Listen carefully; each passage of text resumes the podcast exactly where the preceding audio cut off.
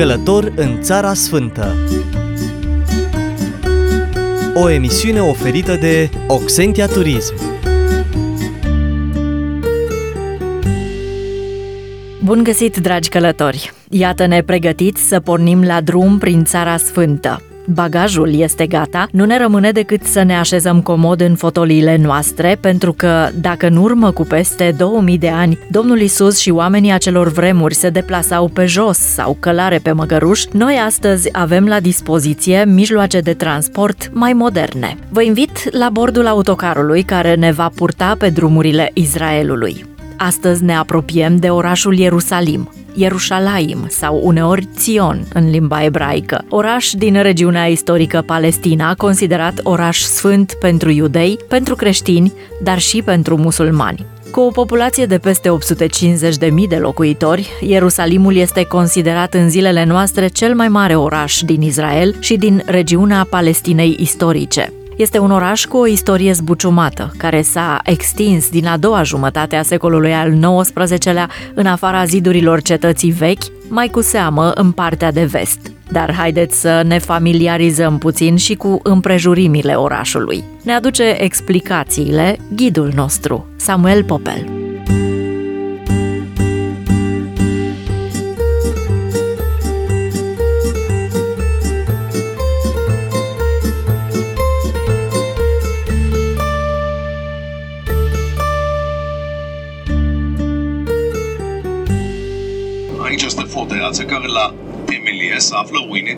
Lui Irod. Palatul lui Irod era aici. Când este adus Isus în fața lui Irod Antipa, fiul lui Irod cel Mare, mai mult ca sigur că acolo era adus, pe lângă poarta Jaffa. La stânga, aici era punctul Vamal, că practic, unde se vede acum la stânga, aici era un zid care făcea separare între Israel la stânga, către vest, și Ierusalim din est, la dreapta, practic, când folosiți termenul de Cisjordania, e terenul care ne însoțește la dreapta. Șoseaua asta era granița între Israel și Iordania, între, hai să zicem, inoficial 28 mai 1948, oficial martie 1949, până 7 iunie 1967, când exact de la stânga de aici intră și cucerește pe Sfânta Cetate al Ierusalim la 7 iunie 1967. Războiul de șase zile.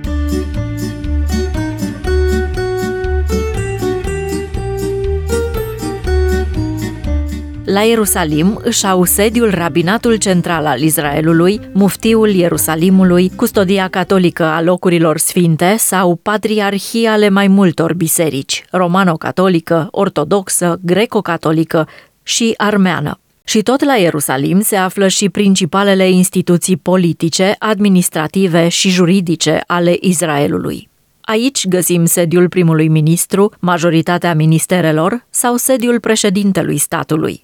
Orașul mai găzduiește și alte instituții însemnate ca Universitatea Ebraică, Muzeul Israel, Biblioteca Națională a Israelului sau Memorialul Yad Vashem.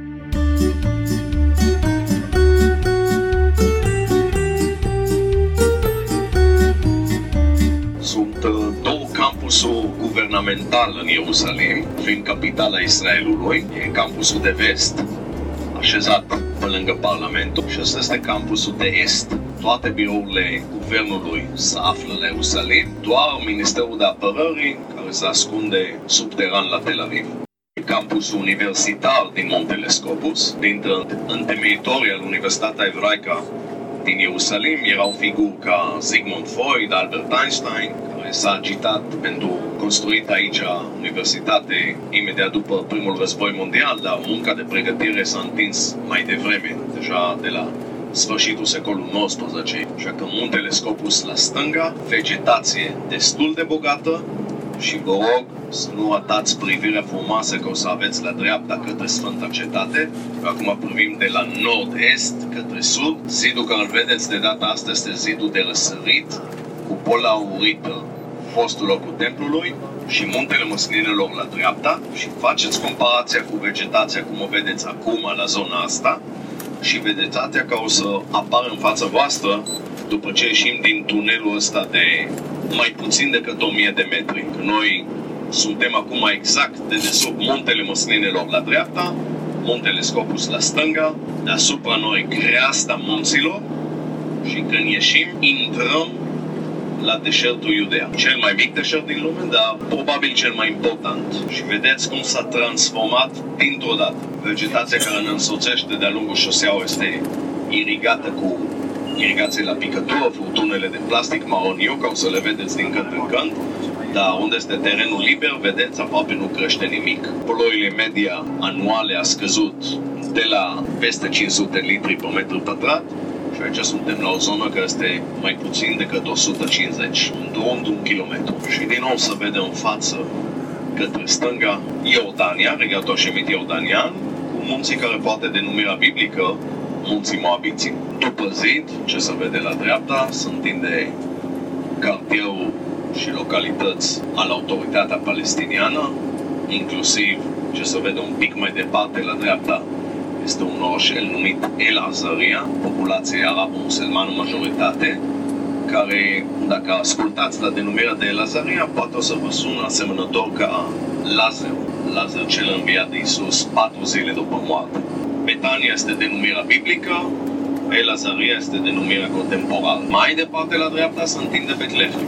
Este un gard, gard de despărțire care se întins jur împrejur al terenurile autoritatea palestiniană sau Cisjordania, dacă vreți să folosiți termenul ăsta, o parte din gardul pe lângă șosele, pe lângă autostrăzi sau la locuri unde sunt cartierul aproape lipite una de alta, așa că la zone de fricție, de tensiune mai mare, în loc să fie gard, e construit un zid.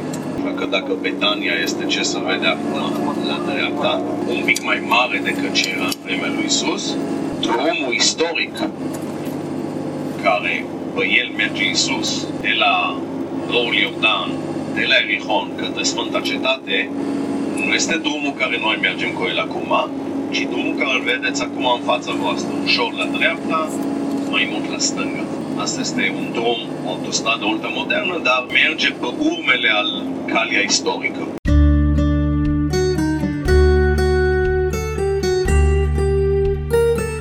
Călător în Țara Sfântă O emisiune oferită de Oxentia Turism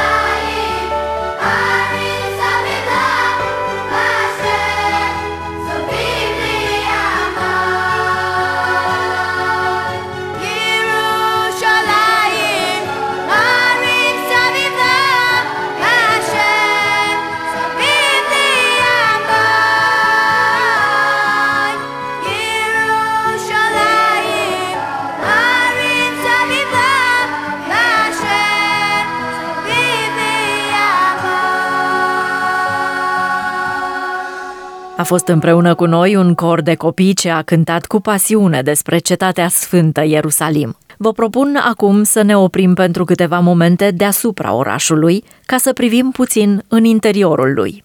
Ne schițează din nou o imagine cât mai clară ghidul nostru Samuel Popel, cel care ne va însoți în aceste călătorii prin Țara Sfântă.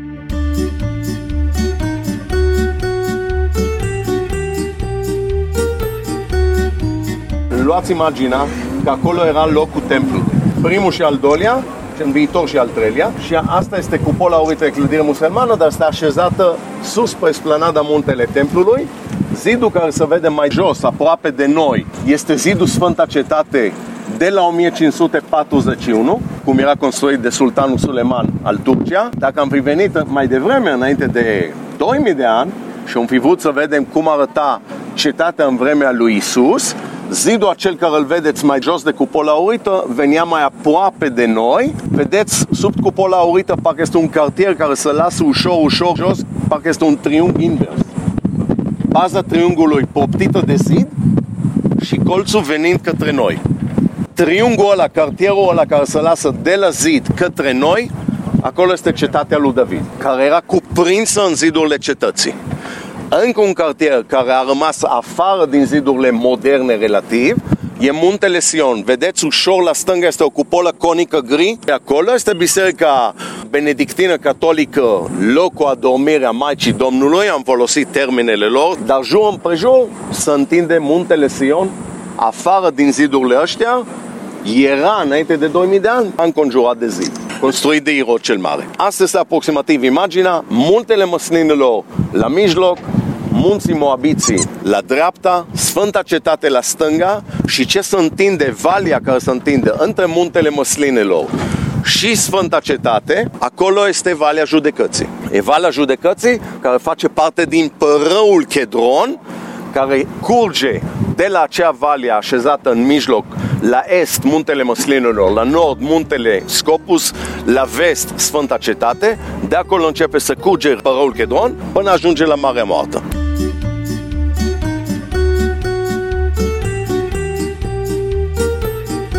Am călătorit astăzi în jurul Ierusalimului, capitala Israelului, și ne-am familiarizat cu împrejurimile sale, dar ne-am format și o imagine a principalelor obiective și atracții turistice din interiorul său. Vom mai reveni însă la Ierusalim și în alte călătorii pe calea undelor prin Israel. Pentru astăzi ne oprim aici. Sunt Lucia Machidon și împreună cu cei care au contribuit la realizarea acestei emisiuni, vă mulțumesc pentru atenție și însoțire. Din Ierusalim vă salutăm pe toți cu drag. Shalom!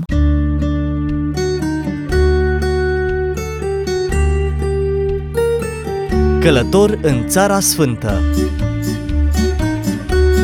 O emisiune oferită de Oxentia Turism